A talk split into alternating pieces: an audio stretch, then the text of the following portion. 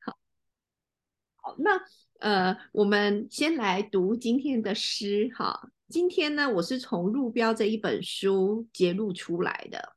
好，对生命说是，就是同时对自己说是，是甚至对自己内心那最不愿意的成分。即最不愿意让自己由诱惑转化，呃，转化成力量的部分，也该如此。那我再读一次，哈，比较顺畅的读，哈。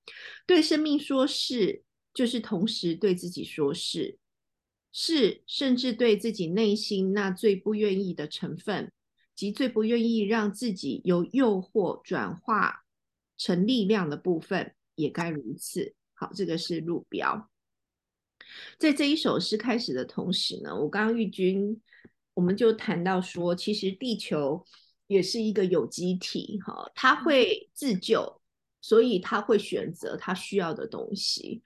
那嗯，气候极端的一个变化，哈，也是地球的一个需要。像之前可能有太多的火山或者是地震，哈，内部很热，所以它必须要用一些比较冷。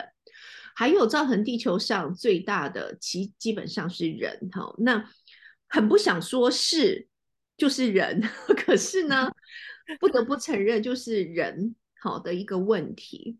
那我们在心魂练习的锻炼上呢，我觉得那也是一个嗯，跟地球共生习的一种方式。好，玉君觉得呢？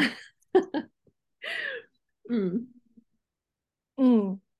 就是就是他前面的一些感官练习啊，就是带你去看东西，然后本来是自己挑，后来是就是引导你去看植物啊，嗯，然后呃，然后云啊，嗯，然后再回归自己的身心这样子，对，所以嗯。嗯。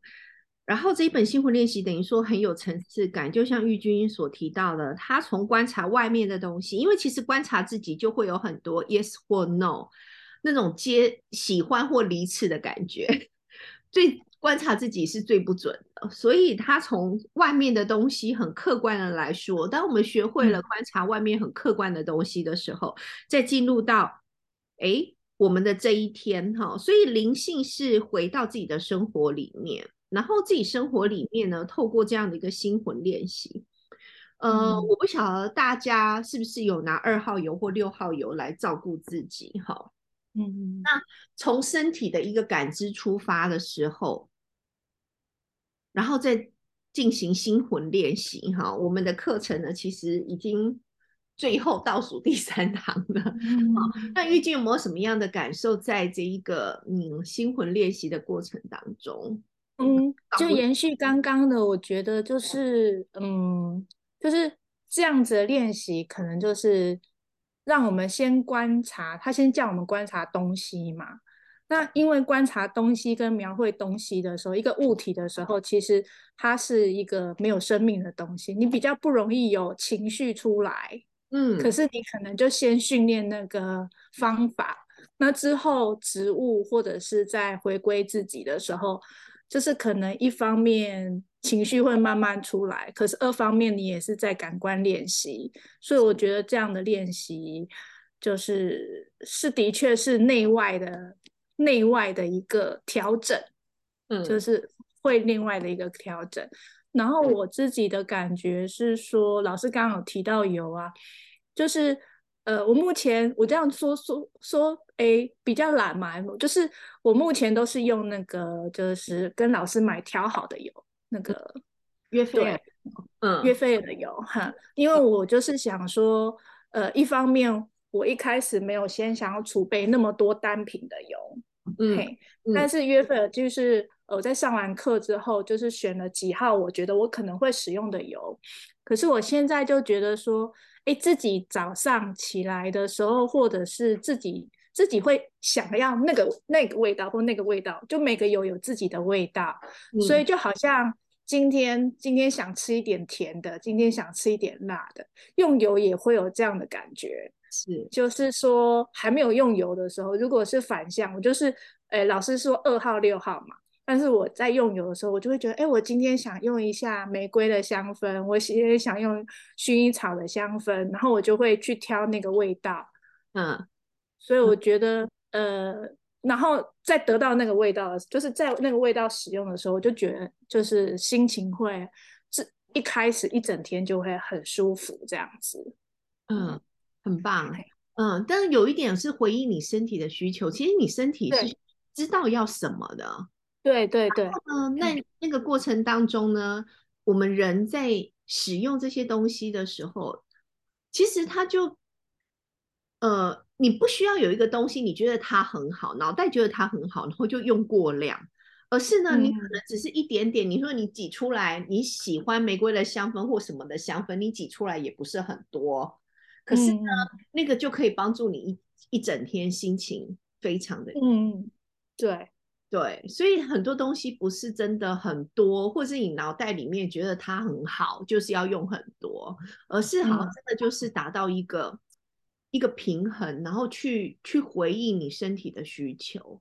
嗯，对，好，那那你当你每一个地球上你所用的一个资源，不论你打开哦你的暖气机，或是你身上穿的衣服，其实那都是地球的资源。哈，嗯，对，然后。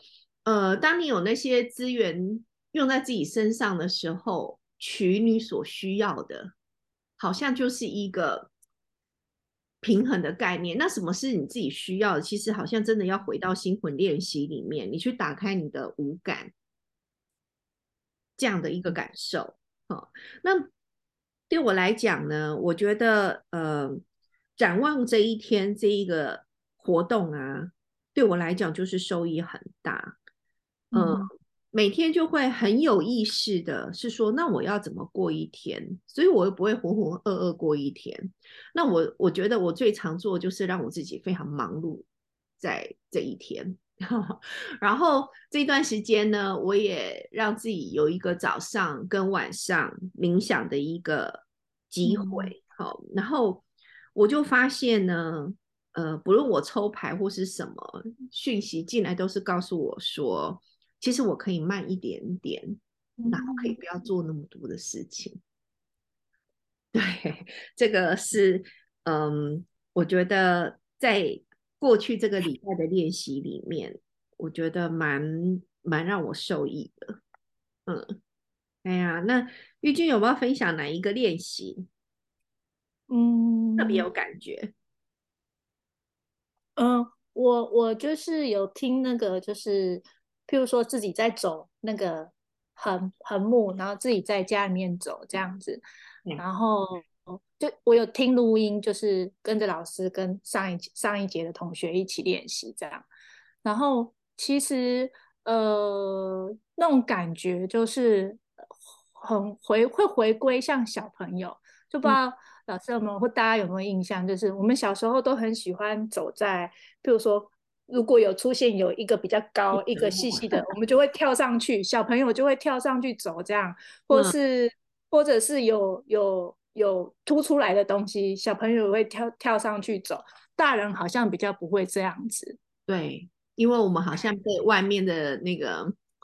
对，因为我们被限制了，然后或者是我们去去平溪或什么有那个铁道的部分，那那个时候因为心情比较放松，你就会走在那个铁轨，那那是可以走的啦，就是那种就是观光客可以走的那个铁轨，然后你就会在那个铁轨上面走，可是你会发现小朋友走在上面就很高兴，那我就会那个练习就会让我想到说，哎，我们小时候是比较比较会使用自己的身体。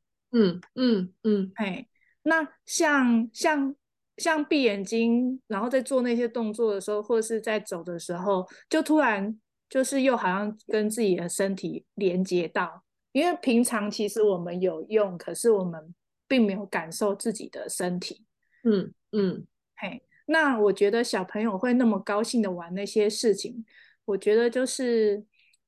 他们就是心里面没那么多杂事，所以身体给他的一个回应，他就会觉得很有趣，或是很新鲜，或者是自己对于身体的那个平衡感、掌控感就会很很很快乐这样子。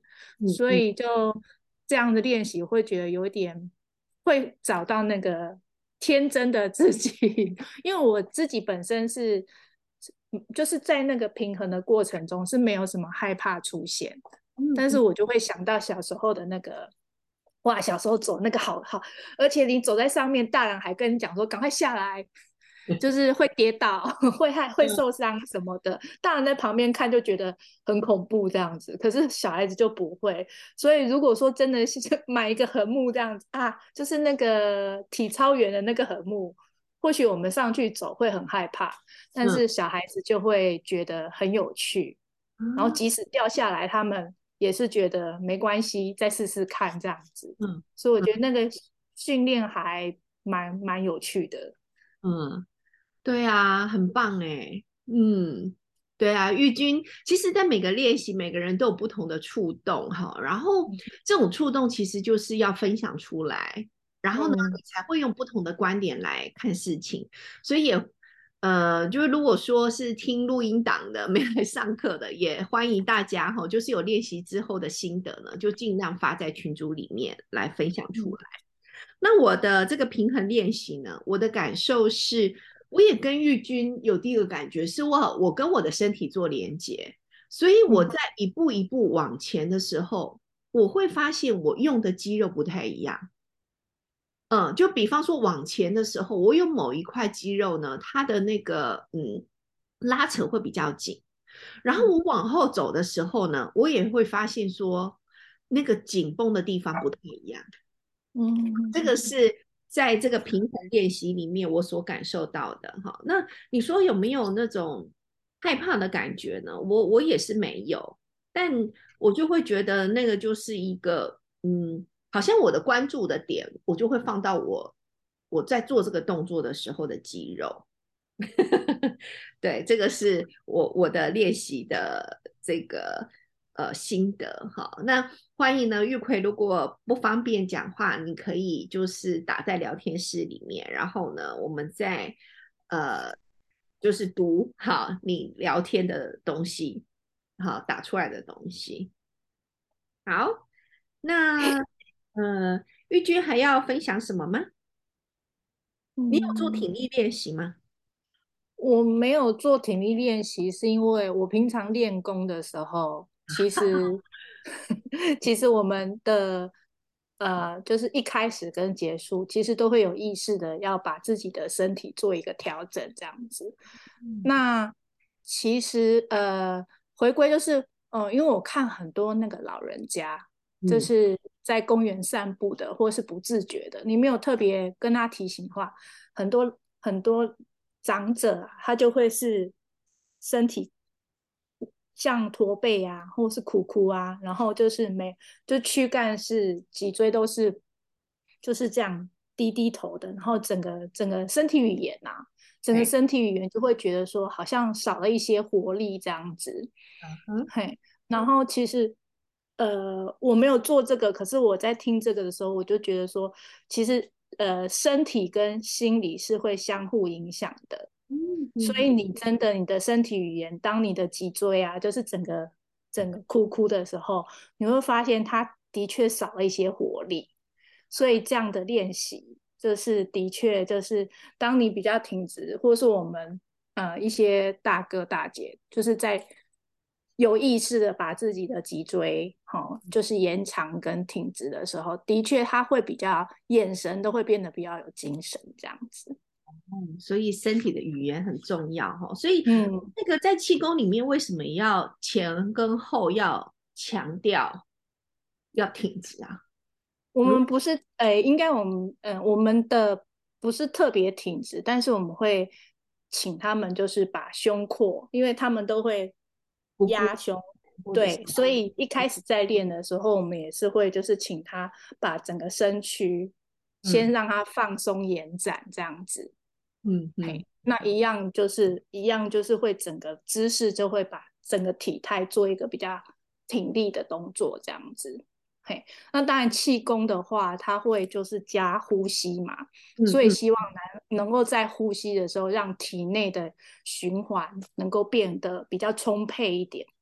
啊，对，嘿，对，然后所以在前后的时候一样做完，我们也是希望就是让你在呼吸的时候，因为其实呃你身体弯曲或者是没紧绷的时候，或者是你情绪比较焦虑、呼吸比较急促的时候，身体都没有得到足够的氧气，嗯，就是你呼吸就是比较短浅这样子，嘿。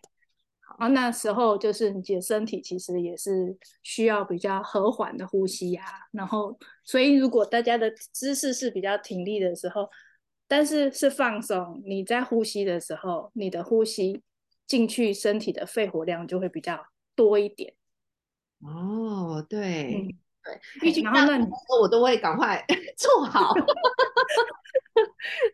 那那那这样子，其实你就不自觉的，其实你的呼吸，你给身体的养分就会循环的时候，你的给氧量就比较高，这样子，嗯，就不用去高压氧舱，那个一个好几千块。嗯，所以你看哦，死着跟活着其实差别就是那那一口气哈，就是吸跟呼啊，然后呢？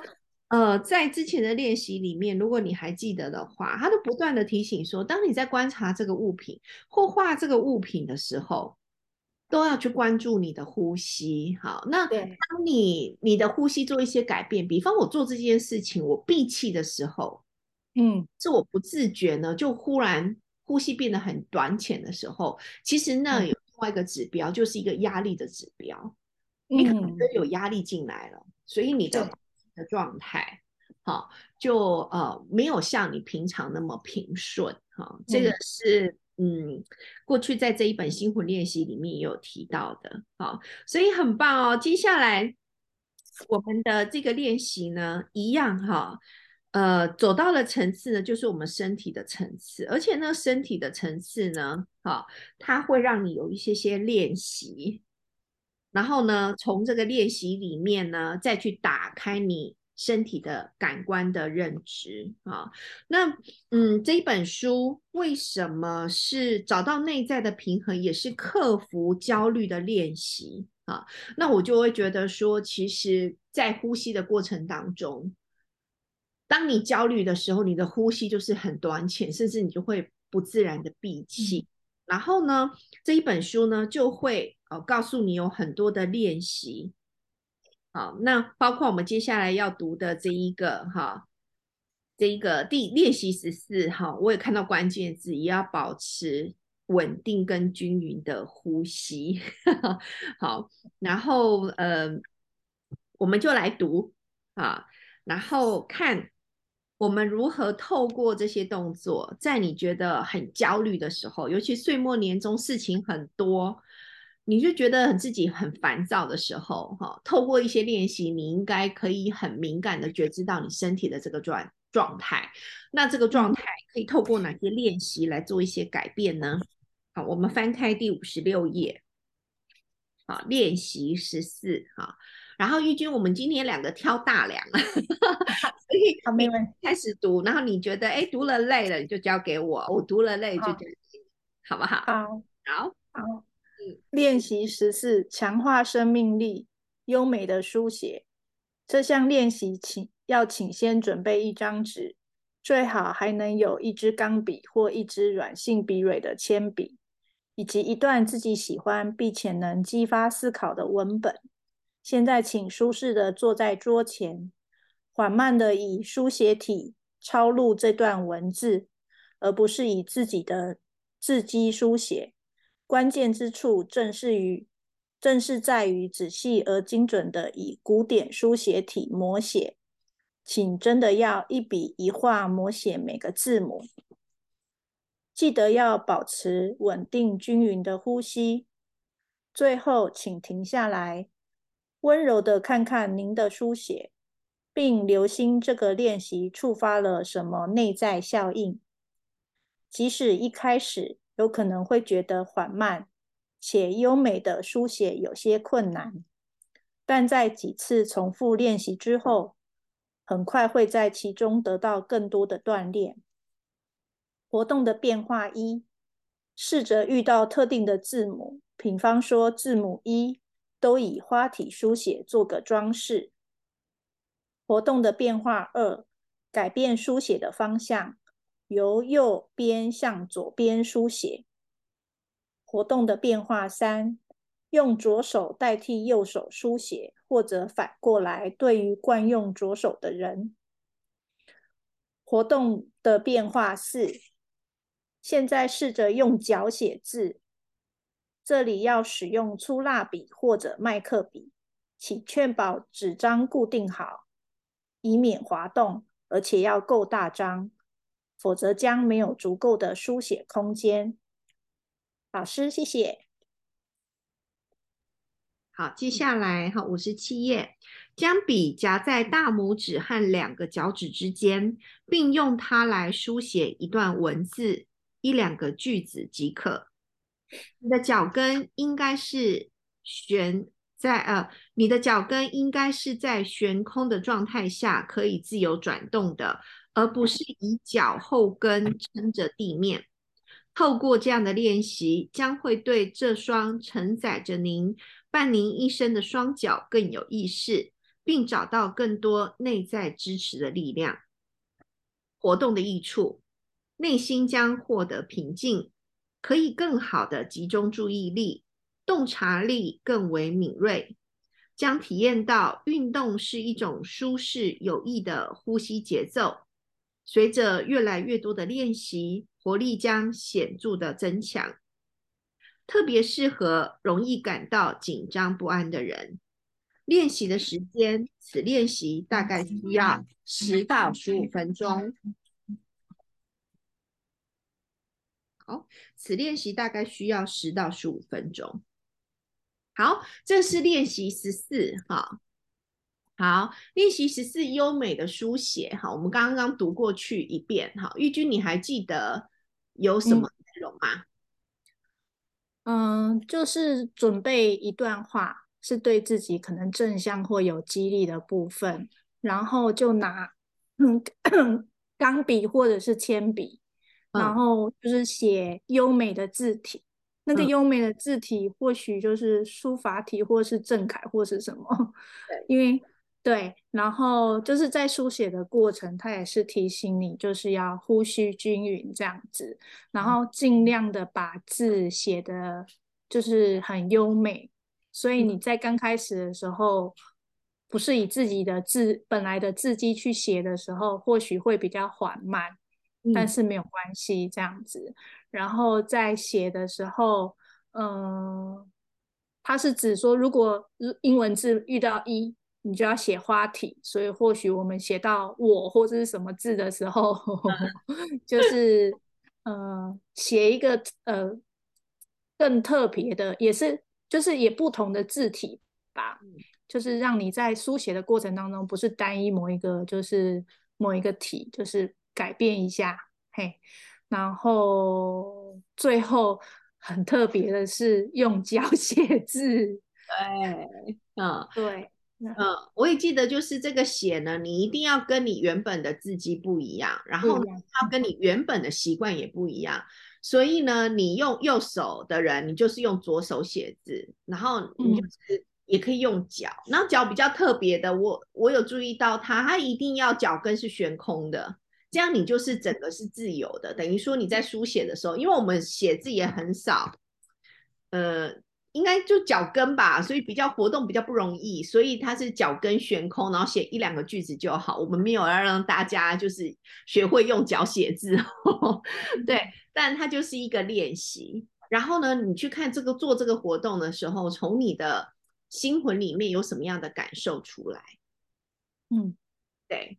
大致上就是这个优美的书写，嗯，对。然后大家可以写写看，是不是可以获得平静？好，那对啊，这个用脑袋想都不知道自己会有什么样的一个感受，你一定要进到这个活动里面才行。嗯，所以呢，我觉得比较特别是，他就说透过这样的练习，就是会。伴我们一生的双脚会更有意识，我觉得这个真的可以做做看。双脚的意识，嗯，很难想象哎。对，然后你不觉得这几次，好像有一些练习，像走平衡木的练习，那也是一个双脚。对，然后这个又更进入双脚的一个概念，然后接下来呢，啊，也是在双脚。嗯，那我们把那个十五讨论哦之后，我们就可以来讨论为什么双脚那么重要。好，那我们就练习十五。好，我们把呃玉君一样先读。嗯，好。练习十五，找出自己的节奏，有意识的走路，请尽可能以最平稳的步伐，一步一步缓步向前走。不论是在户外还是在室内都没有关系。然后慢慢的加快速度，直到以最快的速度快走，但不要变成了奔跑。一段时间后减慢，减速慢行。慢到几乎要停下来为止，请在这种这两种极端之间转换数次，然后试着找出最适合自己的节奏。不要去想你还有什么工作要做，只要全神专注在步伐上。而这种的节奏就是您自己的节奏，它通常和你的心跳频率相契合。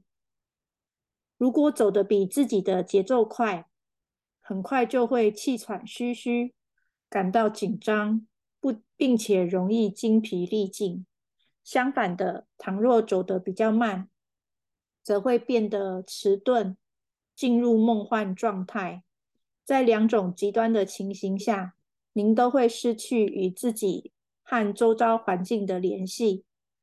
只有在适中的、与自己内在节节奏契合的步伐中。你才会对自己和外在世界有所觉察。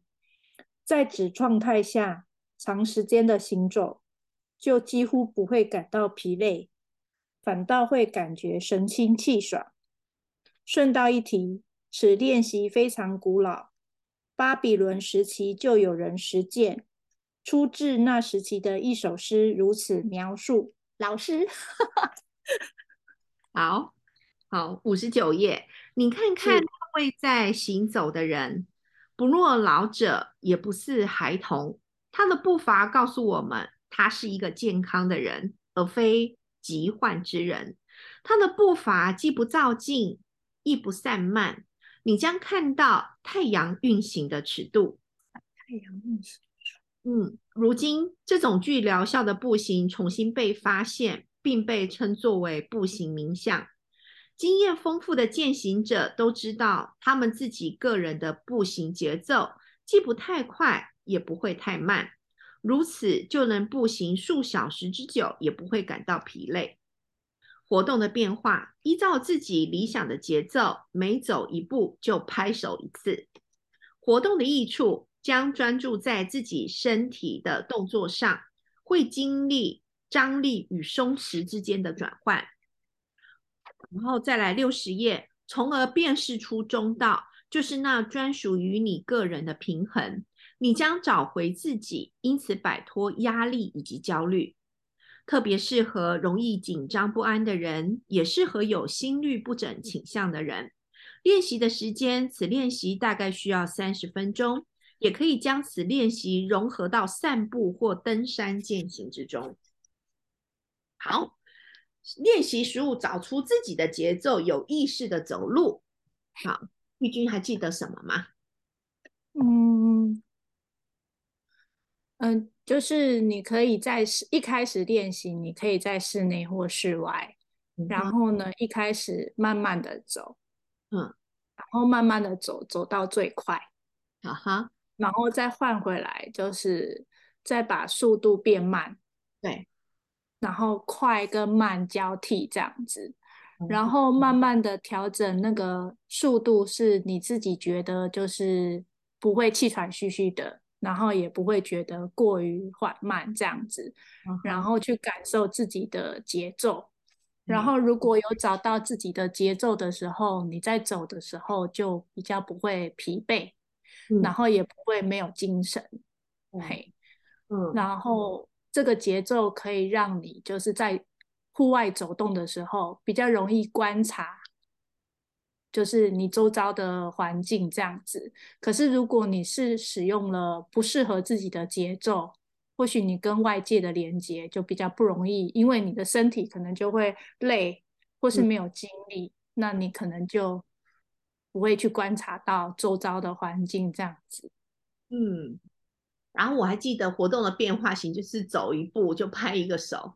啊，这个可能在运动的时候比较适合，或是在家做的时候比较适合哈，不然大家会觉得你怪怪的，怎么走一步要拍手一下？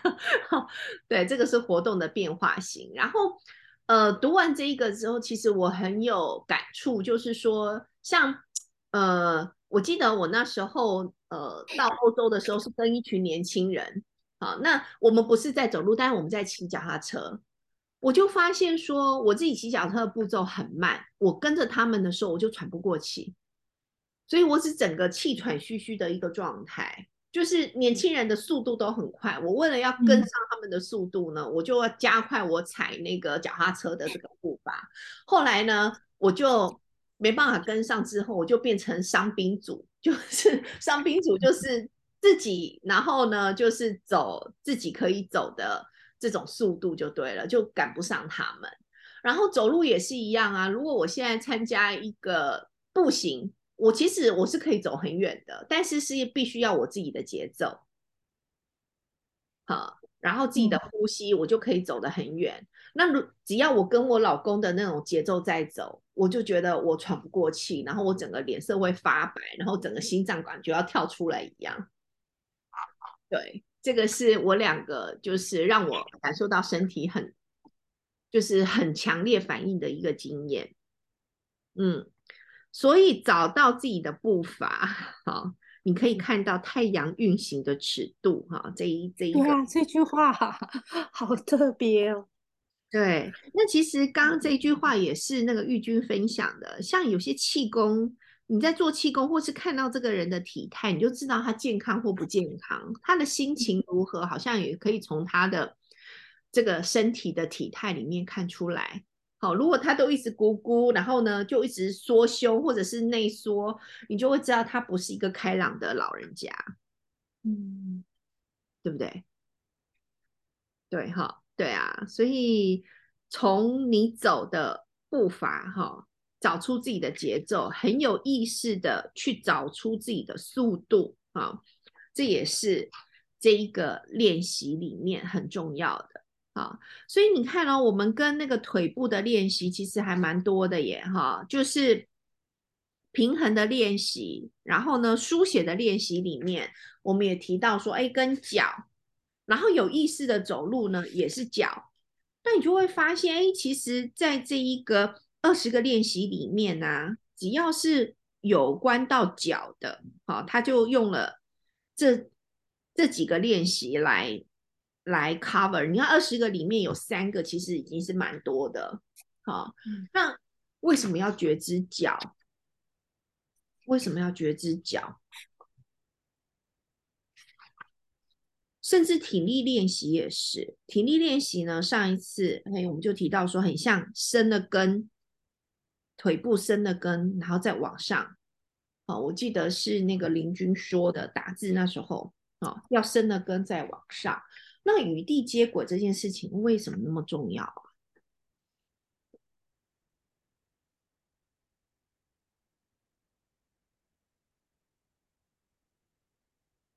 嗯，与地，我我讲了，不知道会不会影响大家的那个，嗯，就是。就是像我们自己在练功的时候啊，可以的话，在室内都会尽量脱鞋子，户外就是会穿，不要穿气垫，就穿平的这样子。那事实上就是，嗯，我们会说要接地气，是真的，就是当你脚就是抓在地上的时候，其实你抓稳了，有一点像那个小树在生根，嗯。对，然后那你站稳的时候，你把呼吸做调整的时候，其实是可以从 这讲起来很玄。不会啊，就是看今天就只有玉君要读这页书，其实是有意义的。就就是就是，事实上，嗯，慢慢练啊，你会感受到大地的能量，就是经由你的脚，因为毕竟你呃，你你可以接触地面的最快的就是脚嘛。当然，有一些人 会去躺，全部平躺在那个草地上。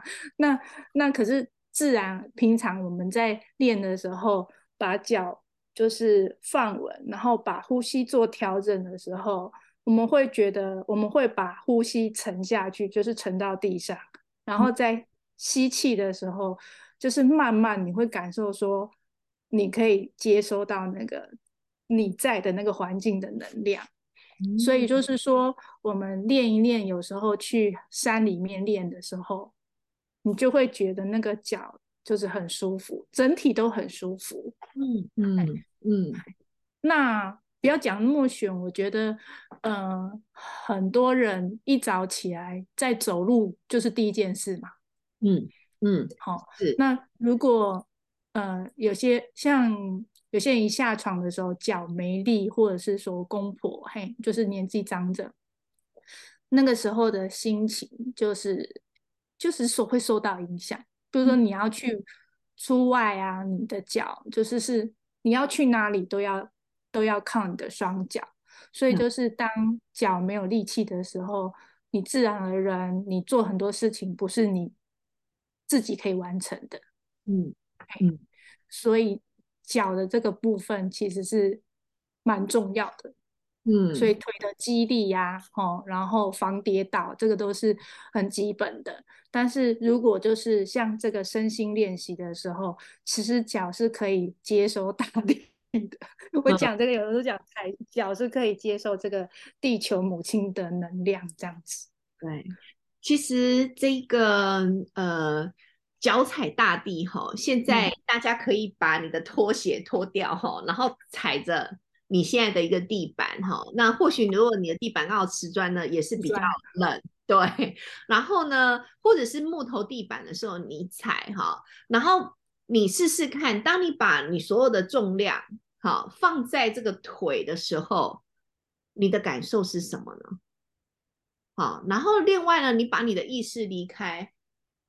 你的那个想法不在你腿的时候，你感觉到什么？好，你可以多做几次试试看。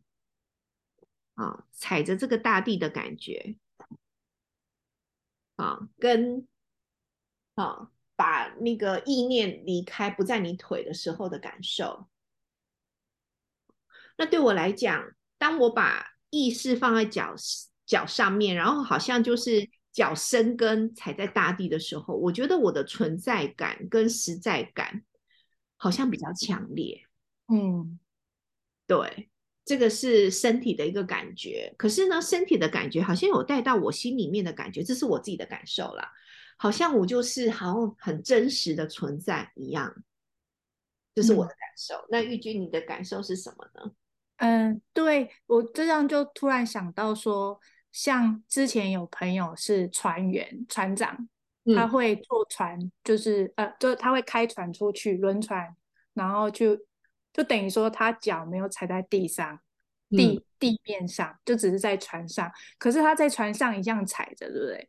可是当他重回踩到地上的时候，就是可能已经好几个月，甚至有时候会一年、半年的时候，就是他会有一种很感动的感觉，就是很实在。实在，真的就是实实在在的。对，就是呃，就是如果你一直是在海上那种漂泊，你你你就是还是会，就是还是就算他因为他是船，就整个很安全的状态之下，他还是觉得没有实在。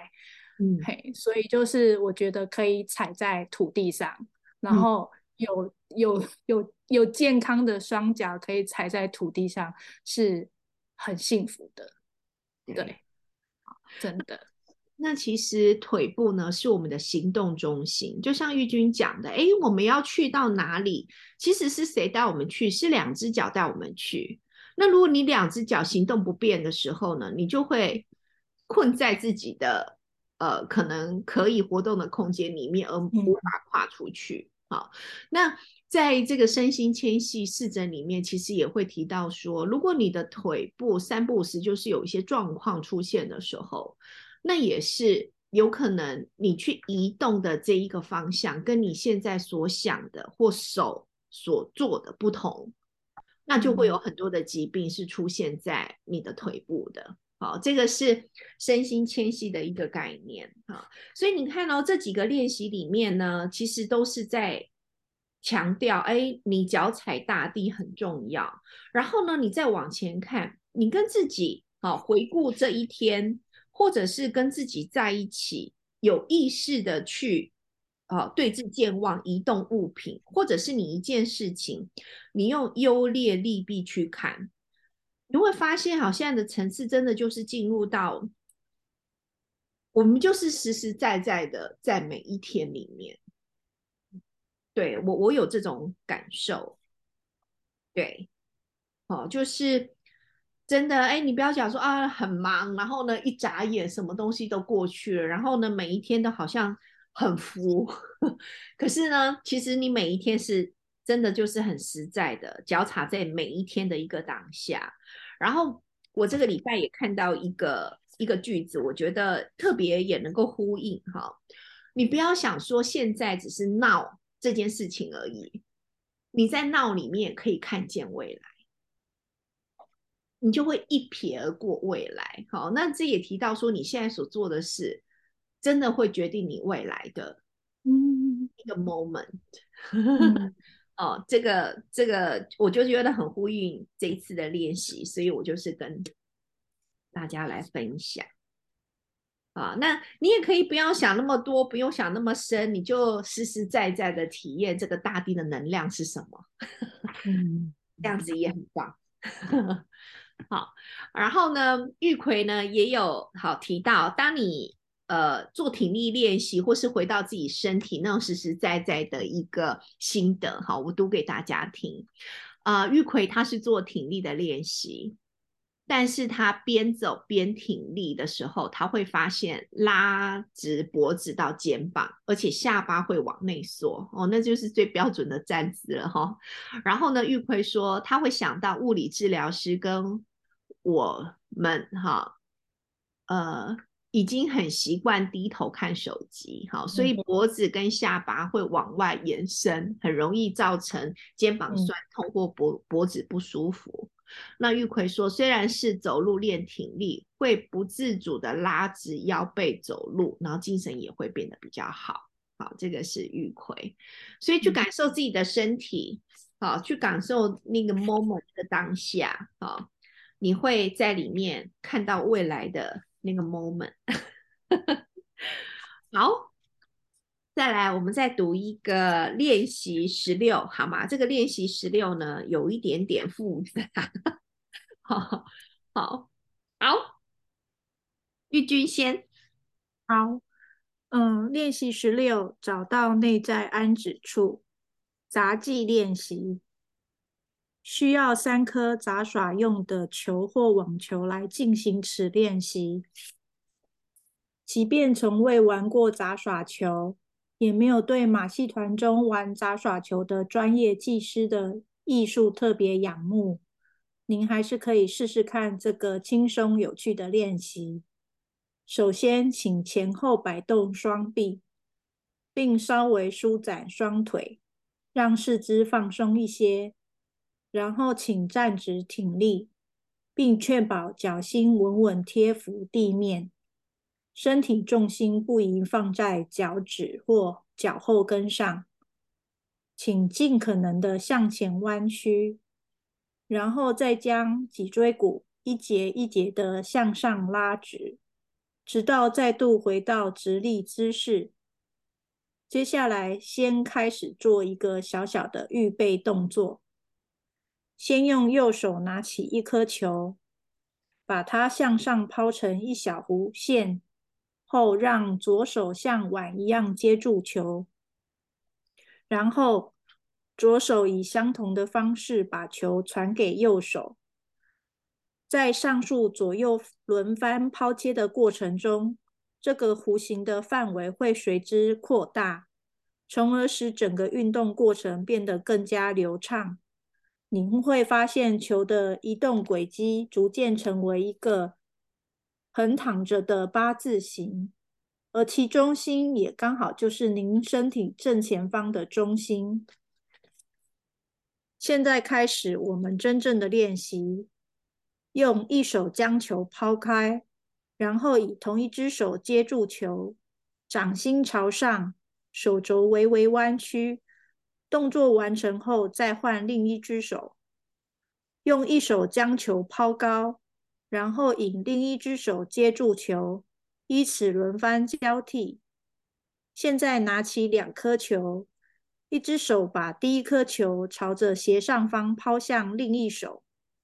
当第一颗球的移动轨迹到达最高点，并开始下坠时，另一只手反方向朝斜上方抛出第二颗球，请您一前一后接出这呃接住这两颗球，然后更改抛掷的顺序。四，现在请再加上第三颗球，勇敢的尝试操控三颗球的球技，熟能生巧。至于球是否能掉落。呃，球是否掉落地面，则无需太过在意，也可蓄意使其掉落地，一一放手，一如皆妥。两者都属于杂技的品质，但请特别留意，要保持挺立并直视前方，而不是把目光放在地板或天花板上，也不要屏住呼吸，否则会紧绷僵硬。不必发展旺盛的野心，这个练习应该轻松好玩，又能带来趣味。老师，好，活动的益处，能让自己同时放松并专注的沉浸在一个有趣的活动中，可以抛开所有的想法与感受，因为在这个当下，这些都不重要了。借此可以找到内心的平静，以及内在与外在的平衡。同时，这个活动也能训练肢体协调等各方面的技能，特别适合适合那些老是在以头脑思考很难放下的人，还有那些受困于日常生活例行任务的人。练习的时间，此练习大概需要十到十五分钟。好，这个是杂技练习，找到内在安止处，哈。我觉得那个文字有一点太拗口了，很难去想象，请大家就是直接做就好了。我觉得好，然后呢，只要有有一些重点哈，比方说刚开始的时候，我记得他要做暖身，你不要那个早上起床身体很僵硬的时候就开始在那边跑几练习。好，然后他的暖身呢，就是要站直挺立，然后脚跟往。脚心稳稳的贴服地面，你的重心是平衡在你的两只脚上面的，不是在前面的脚趾或后面的脚跟。然后呢，你让你的脊椎先做一些简单的活动。那这个简单的活动，其实你也可以把它拿来哈。你在有一天就感觉脊椎很僵硬的时候，或者或是那个月亮走到天秤座的时候哈，或者是天平的时候，呃，天平天秤哈。那你就稍微动一下，就是尽可能往前弯曲，好，脊脊椎一节一节的，好，呃，往下弯之后，好，再慢慢的，好，回到直立的姿势，对，好，这是我记得的，嗯，然后玉君，你念了那么多，你还记得吗？诶。我记得他说，正式开始后就先用一一只手丢一颗球接住，然后再用另一只手接接住，然后交交替抛。对，然后最后最后还可以变三颗。对，可是怎么样让它形成胸前的八字形啊？所以你看哦，玉君，你现在已经用头脑在想这件事情了。哦，你当然想。想生字形的时候，你就会觉得你不会弄。可是当你真的拿到两两颗球或是三颗球的时候，你会觉得你好像就知道会做了。然后它的八字形是怎样？你有看到我这个叉子对不对？这个小皮叉，它是怎样？我这一颗往上丢的时候，它是不是嗯抛物线掉下来？对，然后呢，我这里在往上丢的时候，就是这个抛物线下来。所以你看，哦它往上丢，然后下来之后再往哦，了解，就是其实就是八字的一个概念。所以，嗯嗯嗯，所以不要直接丢就对对，你就直接丢丢丢上去之后呢，另外一只手接，然后另外一只手再丢上去，另外一只手接，其实就是八字了。哦，所以是我们小时候玩那个沙包，对对，我觉得现在为好久没玩了，现在的孩子就很少玩那个沙包，那其实那个沙包就是让你的那个反应有没有？嗯，哦，那你其实你看，就是这就是一个八字，好、所以你如果用嗯我脑袋去想象它，我就觉得你很难去想象。对，就是把它丢上去之后，另外一只手接，然后再丢上去之后，另外一只手接，然后两只手在丢的时候，那我觉得你在丢的时候，你的你的注意力是直直接在这个上面，你不会再去想别的事情了。所以，如果你有很烦的事情的时候，我觉得可以试试看这个练习。嗯，那你个没有找到球，你就哎有沙包的话，你也可以沙包。我上次在那个文具店还看到，哎，现在还有人在卖沙包，哎，文具店里面。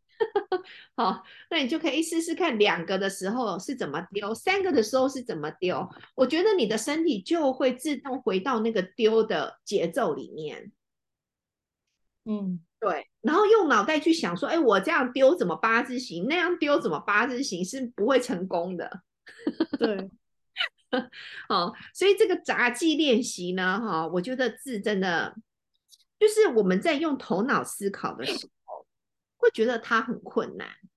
可是你真正去做的时候，你才会知道你真正感受到了什么。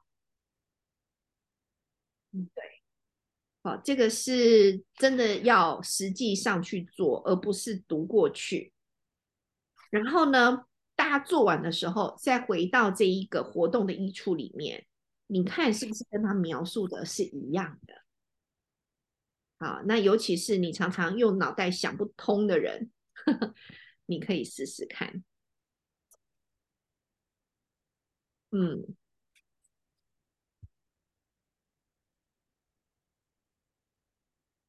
对，这个就是找到内在的安置处，好，杂技练习。